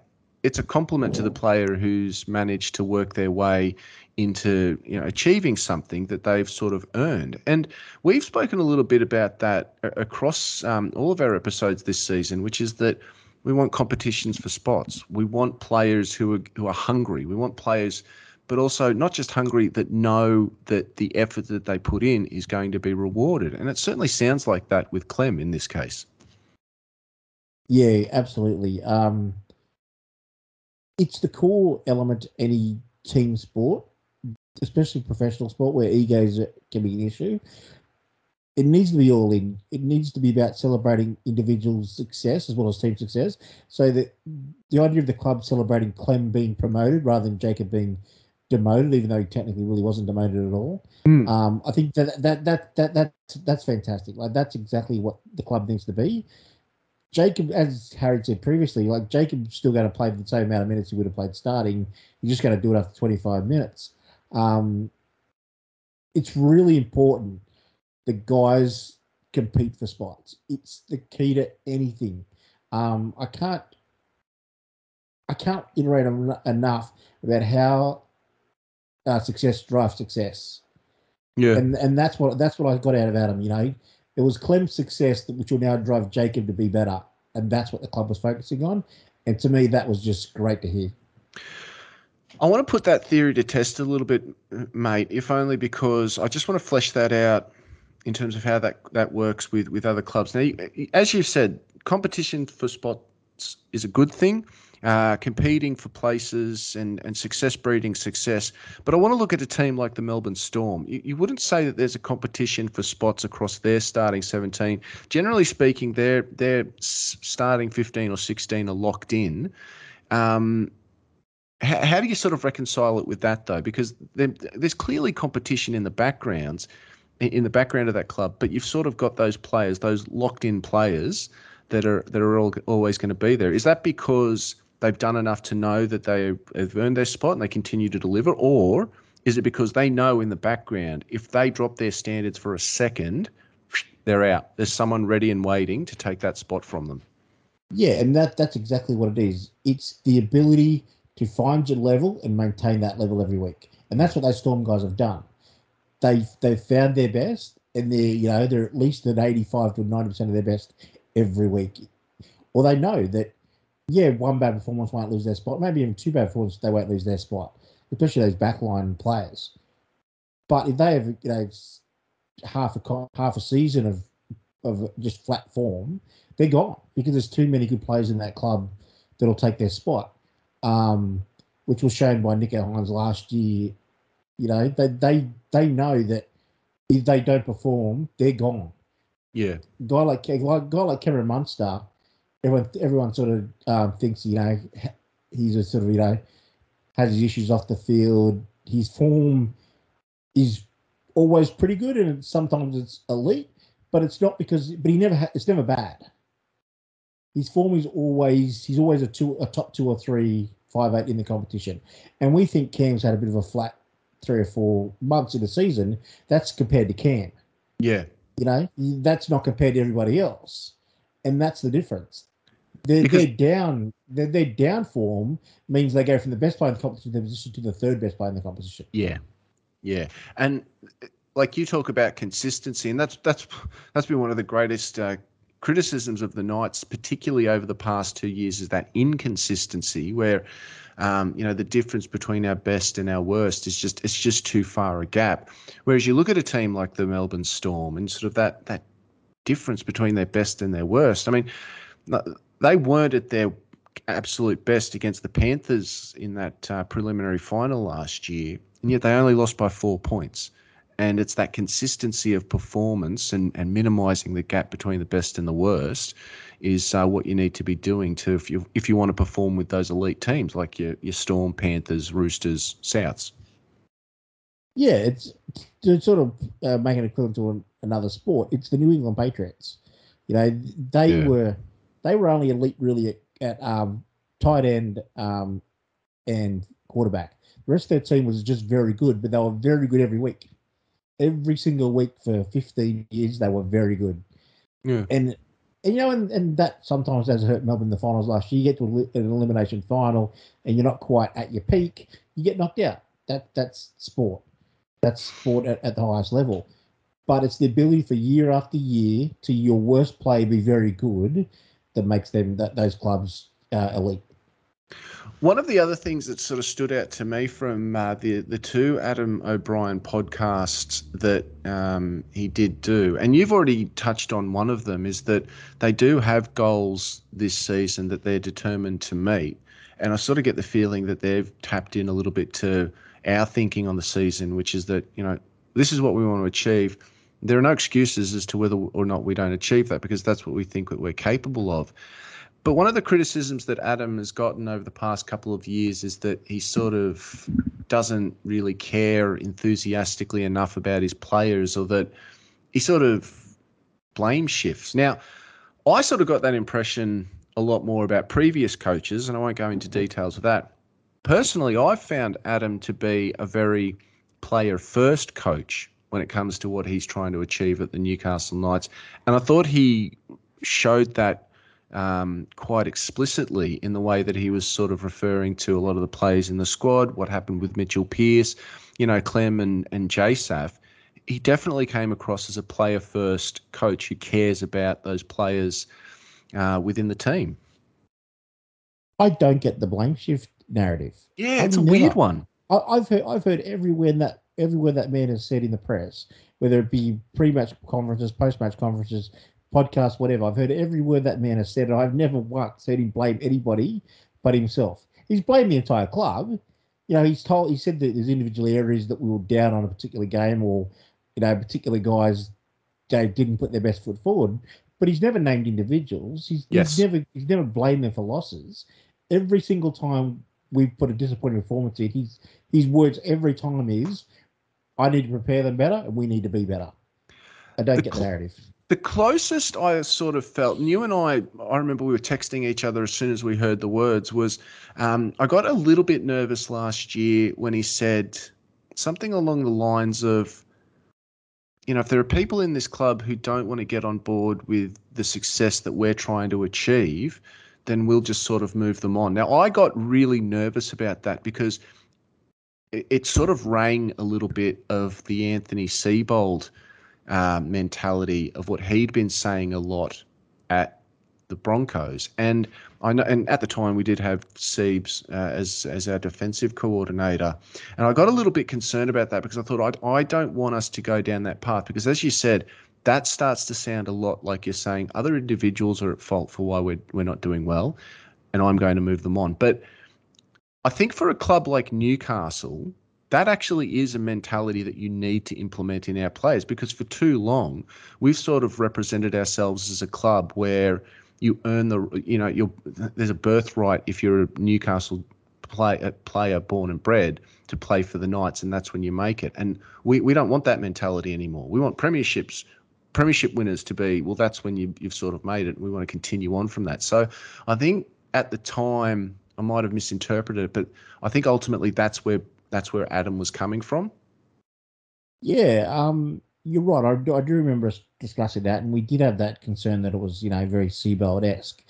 But what I've heard out of the coach since, and people around the coach, different things, you know, different snippets, um, that was more a case of we want guys to want to leave these clubs, uh, leave this club as a premiership winner. We want these guys to their ultimate goal in rugby league is to be on that Knights board as a Knights premiership player. The idea that has crept into this club and is dead set taking hold of the club for 15 years is once you're on the board and you've got your Knights player number, you've made it. Mm. And he, and he and he was just no, you're not, you haven't made it until you're a Knights premiership player, and that's what we all want. Yeah. Adam's obviously, I think, a big part of why Kalyn has some confidence, at least at this early stage, in terms of what he thinks that we can achieve. One thing, though, I did find sort of interesting was I think Adam is very realistic about Kalyn Ponga in terms of he obviously wants Kalyn to stay. He obviously rates Kalyn exceptionally highly. You don't you don't give cap- the captaincy to a player, you know, otherwise. I thought Adam though missed an opportunity to sort of knock some more speculation on the head about Kalyn's future, where Barry did put him put it to him. You're like, well, why hasn't Kalyn sort of made that decision yet? Adam sort of sidestepped that a bit and sort of said more along the lines of that will look after itself. We really just need to focus on playing football, playing and winning football games. I thought it was an opportunity missed by Adam there. Yeah, I agree. The point would be that it doesn't matter what Adam says there. That speculation is always going to exist. Yeah. There's no, there's nothing Adam can say in that moment that's, that hasn't been said by Kalyn himself. Correct. So Adam's probably, you know, Adam's probably just up to the back teeth with it. Yeah. He's, you know, and, and I, and I'll, I'll be too. Like, we're, as, as fans, we're up to the back teeth with it. You know, like I can only imagine what the in club internally feel because Kalyn's literally come out and said, "I'm staying with this club. I want to be a premiership winner here. The reason my contract hasn't been sorted out because it doesn't have to be yet. You know, like there's nothing else the club can say. And you're right, mm. Adam could have, you know, said all the things that we hope he'd say, but that would have changed nothing. So I think no. Adam just honestly got sick of being asked the question. And look, you and I, and we literally discussed this on uh, on one of our last pods, where we just said um, it do, it makes no difference anymore what they say in public. Like the day Kalyn Ponga said, "I'm staying," we still had news articles coming out saying, um, "Well, this is yeah. why we think he'll leave." And there's there's really it's sort of reached the point now where the best way to respond to it is just uh, we just want to play. We just want to get out yeah, on the field and and um, and win football matches and win a premiership the Daily Telegraph's season preview front page has yeah, a caricature of Kalyn looking looking at a contract. Like that's the narrative around the Knights, and it won't change. Like there's nothing the club can do. And Kalyn will sign the this year that he's going to stay, and it'll go on, on, next year. And then he'll sign a new contract next year, and it might be for five years. And after three months, people are going to go, "Oh no, nah, he's had enough." The, the Knights have lost two of their last three. He's out the door. That unfortunately, it's going to be the case until he retires. I think. Do you reckon there's anything in the fact that O'Brien decided to get on the media offensive this week with the double podcast sort of special? Like, uh, uh you know, he's sort of. I don't think he's media shy, but I, I, I do think that there's something in the fact that he took this week as an opportunity to to get out there and, and give you know some access via the media on the double front. Do you think there was any sort of thinking behind that, or it was just a dual opportunities that arose uh, in a spare week he had before we really start knuckling down for footy. Yeah, I think it's both. I think you know he was keen to get those two things out of the way before the season kicked, before he got into the first game week of the season. But I think he's up and about. I really think, as I said before, I really think Adam is really happy with it, with where the club is, and he really wanted to push that. And the best way to push that is get on the Knights fans podcast, um, you know, with the, the official club one especially, and put it out there get members signed up, get people coming to the games, get you know, get people excited about the club again. Yeah. Because this club has been as, as much as we all love it, as much as we enjoy going to the night, this club's been down and had a cloud over it now for for 15 years. Mm. It's great to see Adam out there going, no, no, no, stay with us. We're so close to being right there. Mm. You know, like if this falls into place, we're looking good. Get excited about your team again because that's what where we should be. We're on the we're really on the precipice now where if a few things go our way, we can really make that jump from a top eight team to a premiership chance. Down the blind, Andrew John. I thought it was interesting how genuinely excited he sounded about working with Joey. And we, because we discussed it last week as well, where we were like, well, how's Andrew going to handle being back with Newcastle? You know, is he going to be able to find that balance? Uh, is he going to be too strong a personality? You know, he's been sort of saying all the right things. Kalyn's been saying how much he loved it, uh, but it was good to hear Adam as well, essentially saying it's you know, what do you say to an immortal? But he, he's worked his way into, you know, passionately and wholeheartedly joining the coaching staff to um, to to help us uh, get a premiership back to Newcastle. Yeah, I found it interesting. I can't remember which one it was on, but one of them he mentioned that as much as Joey's done the halves coaching thing at other places, this is his passion. You know, he said you can just see it in him, you know, the Knights are his passion. Yeah, he loves rugby league and he, he wanted to stay involved in it, but the passion has been reignited like he's playing again. Mm. You know, it's it, for him, it's all red and blue all the time. You know, that and that was just music to a Knights fan's ears. You know, like it, it was exactly what we wanted to hear because we know Joe's a genius. There's no doubt about it. And my slight concern was when he came back to the club was that Adam, being his own man, would try and keep slight bit of a wall between him and Joey, just because you know he doesn't want that that sort of Andrew Johns aura overtaking his authority over the club. Mm. But no, I was wrong. I was wrong. He's embraced that. He, no, he actually very much has embraced it, and I think one of the things we overlooked over the off season, at least before Christmas, was well, it's not just Andrew that's come back to the club, and obviously Danny Buderus is the football manager, but you know there was that photo of those four Knights legends, uh, Joey, Bedsy, uh, Kurt Gidley, and Steve Simpson, with the coaching gear on, bringing it back. And so you're right. Adam was brought in to revol- not, not revolutionize the club, but he was brought in to change the club culture. But it's it's actually quite refreshing to see someone doing that, not at the expense of, of the culture that used to work, like bringing those because that, that's what's great about sports club. Uh, you know, yeah. those generational changes, but we're all a part of it. We're, we're all a part yeah. of this this club since 1988. And so the fact that Adam was like, yeah, look, I do want that cultural change. I, I want us to be winners here.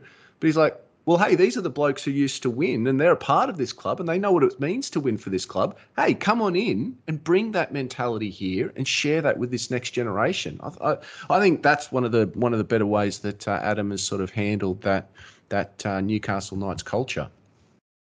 Yeah, agree totally. And that you're right. That picture to me was those guys. We always had an issue with the Knights having the jobs for boys mentality, and it's been an issue for this club ever since the gold generation retired. But that photo didn't ring that. That photo ring. We've got Steve Simpson, who is a, who is you know an all time great playing on the edge, and that's a weakness in this club. Mm. Beautiful. We've got Kurt Gidley, who's the fittest man that's ever played rugby league for the Knights. Beautiful. That's exactly what he needs. You know, we've got Danny Buderus, although he's, you know, he's in a football role, he's also on the field working with hookers. Beautiful. And then we've got the greatest of them all working with the other uh, leak, leak of our club, which is the, the halves. You know, like it's it's all you could ask for. They're not just guys that are great rugby league players. These are all guys that actually fix areas that this club needed fixing. Mm. And they and they bring the mentality of the winning culture and what it actually means to be a Newcastle Knight to the club again. And Joe, um, as, as he spoke about that, that Joey has talked to Kalyn and others about the pressure of being the superstar in Newcastle. You know, mm. the, the pressure of wearing the red and blue in front of 20,000 every week. All those things that no one else will understand, but Joey understands because Joey lived it for 15 years. Yeah. Um, it's funny what uh, it's funny what you say about Kurt Gidley. You know, the fittest man that's ever played for the Newcastle Knights. That's a very weak segue for me into someone else that Adam O'Brien did talk about at length.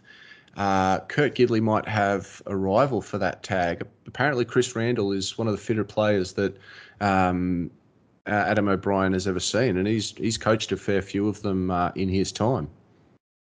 Yeah, and you get that from Chris. You know, the, obviously the 70 tackles on debut tackled himself to a standstill. But yeah, the, the way Adam was speaking about it, it's not just his ability to uh, to play you know, a full 80 minutes on the rugby league field. He just kills everybody, everything. You know, he's the strongest for his size. He wins. He wins all the um, endurance drills. He's the last man standing when they do things like the beat test. He just dominates it all. Mm. I know we're sort of we're probably covering Mitchell Pearce a little bit more than I intended to uh, on on on this week. You know, leading into the season, um, but I sort of I think I think Mitchell's Mitchell's part in it, as it were, or Mitchell's place in in the team last year, I think ties into a little bit of what Adam O'Brien was talking about, and this was on the Knights HQ podcast it was disappointing for the team that they had to leave Newcastle and they couldn't play in front of the fans, you know, in our home games, where we, we actually do have a bit of an advantage under Adam. But the positive that came out of that was that going into that bubble last year in Queensland as that real tight unit actually brought the players closer together and probably played a big a big part in creating that unity that got us on that win, win streak to uh, get us into the finals with time to spare.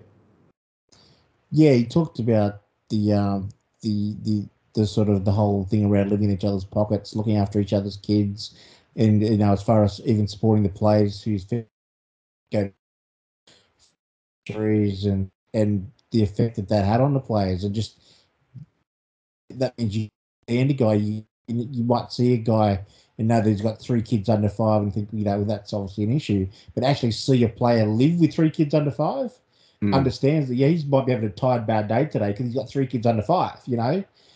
Like all those little things that you just get to learn about a person by spending every day with them outside of work has a huge effect. As I've mentioned before, I used to be in the Defence Force.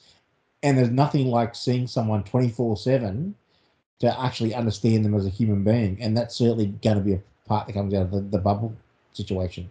Yeah, I'd actually I'd never thought about that before because you and I have been involved in in sporting clubs for the better sport for the better part of our, our adult lives and you know especially when you do it on a social scale you sort of you see them at training you see them on game day you know you might have a few social events throughout the year your end of season trip but outside of the game itself you sort of you might have a few close relationships with some of the other, you know, some of your other teammates, but not to that level that they would have experienced, where you're in each other's pockets for weeks on end. Um, you know, playing footy with each other, you know, living alongside one another. Yeah, it's a completely different perspective. Yeah, it is. It is. You know, like the idea of understanding someone is so far removed in terms of you, you see them, you know, at work and you see them on, you know, football players obviously go away overnight together when they're playing away and stuff. But to actually physically see them in their everyday lives outside of work is, yeah, it, it adds a whole different element to it. So I'm going to bring us around, uh, you know, back to the beginning a little bit here in terms of so uh, Adams gone out of his way to sort of quite clearly establish that there is a tight unit working here, and we, have got we've got some players who have found a way to really bond over the last six to nine months. I want to talk about the inclusion of two players then in the top 30, which might have differing impacts on that. The first one is the one is someone that Adam O'Brien spoke about quite glowingly in the in his podcast this in the podcast appearances this week was the announcement that Edrick Lee had earned his way back into the top 30. It really does sound like Edrick is possibly one of the more popular players amongst his teammates that's ever played in in the red and blue of Newcastle. Yeah, it was interesting to hear how he said the whole mood of training lifted when Edrick was back when Edrick was back on the training field with the main squad. You know, that that's a big statement to say that a guy that has barely been seen for over twelve months now, um, yeah, got back onto the training paddock a few weeks ago with the rest of the boys, and the whole mood lifted. Um, the, the club certainly hold him in high esteem. High esteem. So, so Edrick is a popular figure. But we've still got looming on the horizon the inclusion of Anthony Milford, who has the potential to be a, a sort of polarizing figure. Just and again, you know, it, it looks as if he's you know going to um, uh, navigate his uh, court proceedings to you know, potentially allow him back to to playing in the NRL again. Um, but you would have thought that the Knights and, and the team would have done their due diligence on a, a character like Anthony Milford to make sure that his character is going to fit within that cohesive unit that they're working so hard to create. Yeah, there's no way the club would sign a figure. It's controversial is not the right word, but it's sort of um, renowned for good and bad, like like the MILF. There's no way the club would um, sign him without at least going through the senior playing group and talking to guys and speaking to other people that that know uh, MILF pretty well. Mm.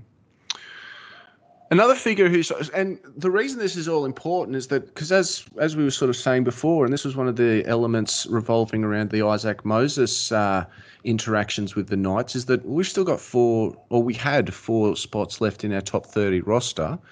Edrick has absolutely taken one of those.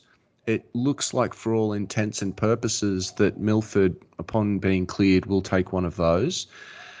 Leo Thompson, though, has earned one of the two remaining spots, and I'm really excited by that. That that makes him available for round one, and I think he's had um, an outstanding preseason uh, for a player so young with so much potential. Yeah, new, new to the game. I've only been playing rugby league 18 months. Um, yeah, in the trials, he looked like just an un, a bit of untapped potential. Incredible shape body for rugby league, uh, footwork, skill, yeah, I can. You can see why the club got him in the first place, just mm. to hmm. give it a run to see how he goes. But the fact that he's now secured a top thirty spot before he's actually played a game for the club says you how well he's trained over the off season. Would he get a top thirty spot if Luki had been signed? Um, I mean, probably not because you don't have to initially because the the um the development contract guys can play first grade because of the COVID situation. So probably not. But I think that the club want to keep Leo long term. So this is a sort of a bit of an incentive to Leo and say, look, you know, you're now in the 30, you're on the fringe of first grade. Let's see what we can do, young man. And and that's a really good uh, way to look at it for the club. You know, like if you see a guy that you think could be a real big part of your club in the future, give him that incentive. Say to him, look, you're so close, mate. You keep working hard. You're going in this team. You know, it's a really good situation to be in. Yeah. Um, as Barry Toohey did report as well, and, and just to sort of close it out, um, 28 are locked in. It looks like Anthony Milford will take the 29th spot. Um, the club, I mean, the club's depth at the moment is probably being tested a little bit with the hooking department because if um, Chris the Chad Randall goes down, uh, we are in a bit of a pickle. Um, so it probably looks like they might hold that 30, the 30th spot in reserve uh, in case they need to get um, a, a, little bit more a uh, little bit more depth in the hooking hooking role. Yeah, and the club always likes to keep that spot open anyway. They've done it in recent times. That's always always been sort of 28, 29 as the season's kicked off. Um, but yeah, no, the, if Chad goes, uh, if Chad, did it again. If Chris goes down, if Chris goes down, the club's in real trouble because you know Kurt Mann can play there and Phoenix Phoenix can play there, but they're not specialist hookers, and you can't play without a specialist hooker for a long period. Newcastle are the premiers. I think it's fairly safe to say, mate, that uh, this, in a lot of ways, has felt like one of the longest off seasons I've ever experienced in my life for, for a variety of reasons, and it's just really exciting that um, you know the women's game has kicked off. Uh, the men's game isn't far away, and uh, it's just good to be back in footy. Yeah, it's exciting, and it's mostly exciting to get to the game thanks to live rugby league because we, you know, we haven't been to a home game since the Cowboys. I think was the last one we got to. Yeah, it's uh, it's, it's so long since we got we've been to see the boys in the flesh, and yeah, I can't wait. You're coming. You're coming down to um, the SCG next next Saturday that is definitely the plan. Family commitments allowing, that's definitely the plan. no, I, that's I'm exactly the same. I'm sort of uh, planning my weekend around it, and um, I think I think more than anything, I'm just hanging to go and see the um, the men's team play live again. Uh, I think the other reason for me as well is that you know over the last six years, my cousin has done enough coming up to Newcastle to watch footy with me. I think it's uh, I, I, think I've only re- returned the favour once in the in all that time, so I'm definitely due to um, to make the the journey down. Um, but yeah, I think footy at the SCG, uh, as you said, it's, probably not the best ground to to watch it in, but you know there is that history there, and um, you know it's sort of uh, it's sort of be good to be back amongst it and and to feel feel a part of it, and um, yeah, I'm just itching to see see how the boys go. Yeah, that's the thing. You know, we've talked about it for a few episodes now. We've been, you know, we've been talking about in our chat groups and online and that, and listening to all the media for you know four or five months now. It's needed to start. Now, Bretto, uh, in case there's anybody who's not really following us on uh, Twitter or Instagram or um, TikTok, uh, at Bay53Pod, um, get, them, get on board with that. Uh, one of the things that you sort of did, or we are starting up, uh, for the coming season is a Super Coach League. Get on that. We are. I've put the. I, th- I think the, that first group might be full actually now, so we might need to start a second group, and I'll I'll put that uh, group code out once we um, once we get it established. But yeah, there's going to be some prizes for the winners, and we're going to give a bit of update on the pod. And yeah, nothing wrong with a bit of super coach, you know, get a, a nice heavy team like myself. But um, no, it'll be a bit of fun. Now, something else that we are, and we'll probably talk about this more on our um, our season preview uh, once once we get it. We'll see if we can rope Harry back in for that one. Is the uh, the Robbie M's for the season, and uh, we want to get uh, a fan vote on it. So I, I, haven't had a chance to talk with uh, with Bretto in too much detail about it. We're sort of still trying to flesh out the uh, the scoring system for that. Um, but hit us up. Let us know if you're interested.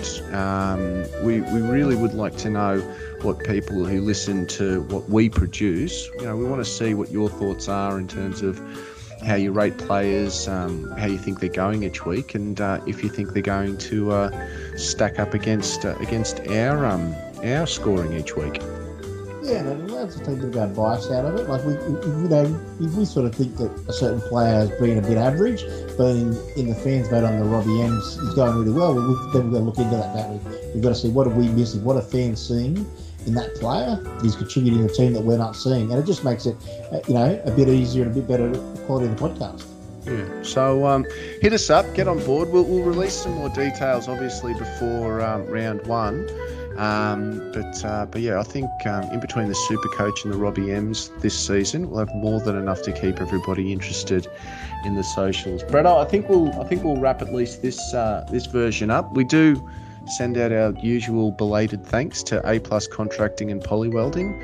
Please contact them for all your contracting and poly welding needs. But um, I still, mate, I still uh, you know, tick over a month into this. I'm still always thankful for the fact that um, A Plus has jumped on board with us and remained with us for for this long, even.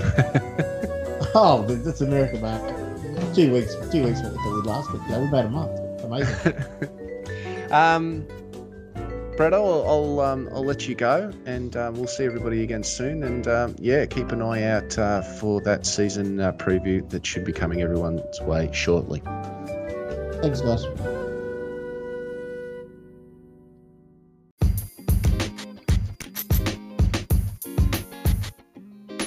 Sports Best Friends would like to thank you for listening right to the end. You are our kind of people. Find other great sports podcasts in our family by subscribing. And remember, social media isn't a bad place, you just need to follow the right people.